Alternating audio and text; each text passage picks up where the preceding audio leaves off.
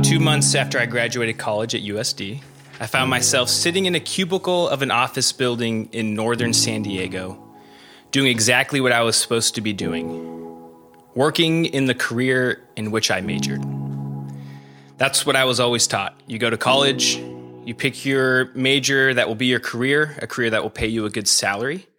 And you can do all that so you can have a family and be financially stable, if not well off. I mean, why else go to why else would you go to college? And looking back, I realized that I was letting others create my story for me instead of allowing myself and my heart to guide me down the path I was being called. And for years after I graduated, I began to start answering the questions Where do I feel my heart is guiding me? Where am I being called? It has been in the journey of trying to answer these questions that I have been able to grow in tremendous ways in my relationship with myself, with others, and with God. But more importantly, through this journey, I felt as though I was given a more attuned ear at being able to listen to the yearnings of my heart. I believe that God dwells within the depths of our hearts, and if my heart was pulling me in a certain direction, then it was God pulling me in that direction. A direction of heartfelt fulfillment. That feeling you get, you can't explain, but you know feels genuine, feels authentic, and feels right.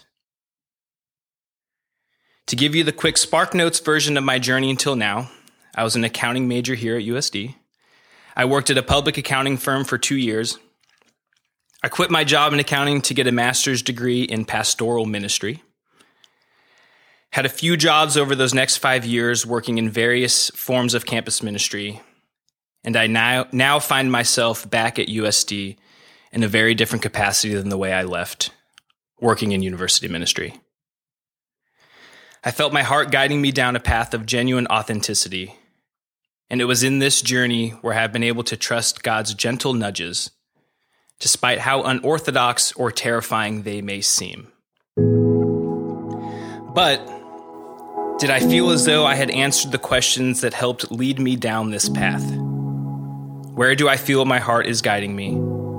And where am I being called? I guess the answer to that question is yes and no.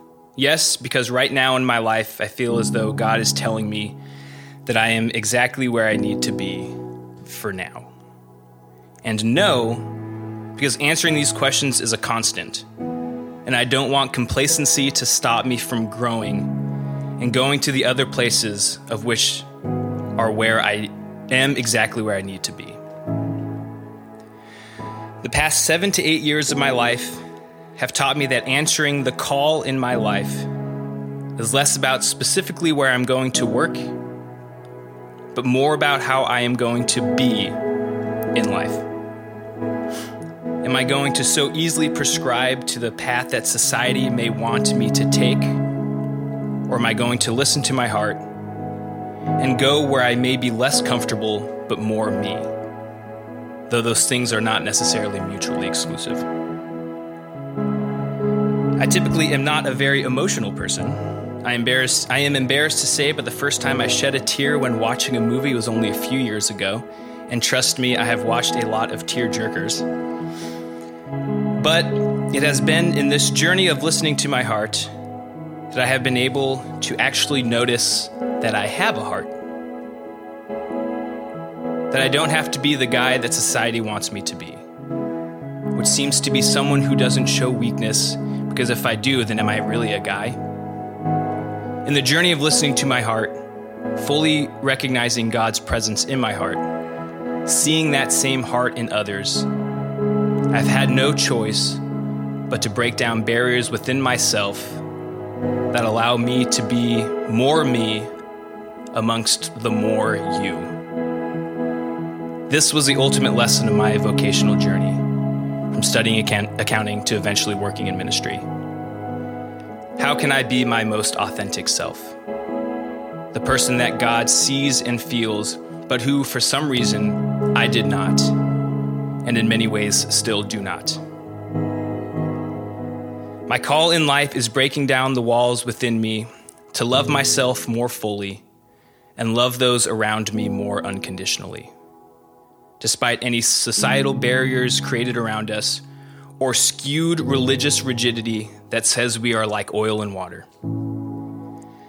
I feel as though my call is to continuously listen to God within the depths of my heart, continuously notice that I have a heart, and allow those feelings of liberation and authenticity to give me the agency to actually do what I am hearing. Trust me, I am in no way an expert in trying to discern the call in my life. I make more mistakes than you know. But I figure, why not try to do so? If it brings me closer to the real me, closer to the people around me, and closer to God who has become a dear friend, then I can at least have that feeling you get that you can't explain, but you know feels genuine, feels authentic, and feels right.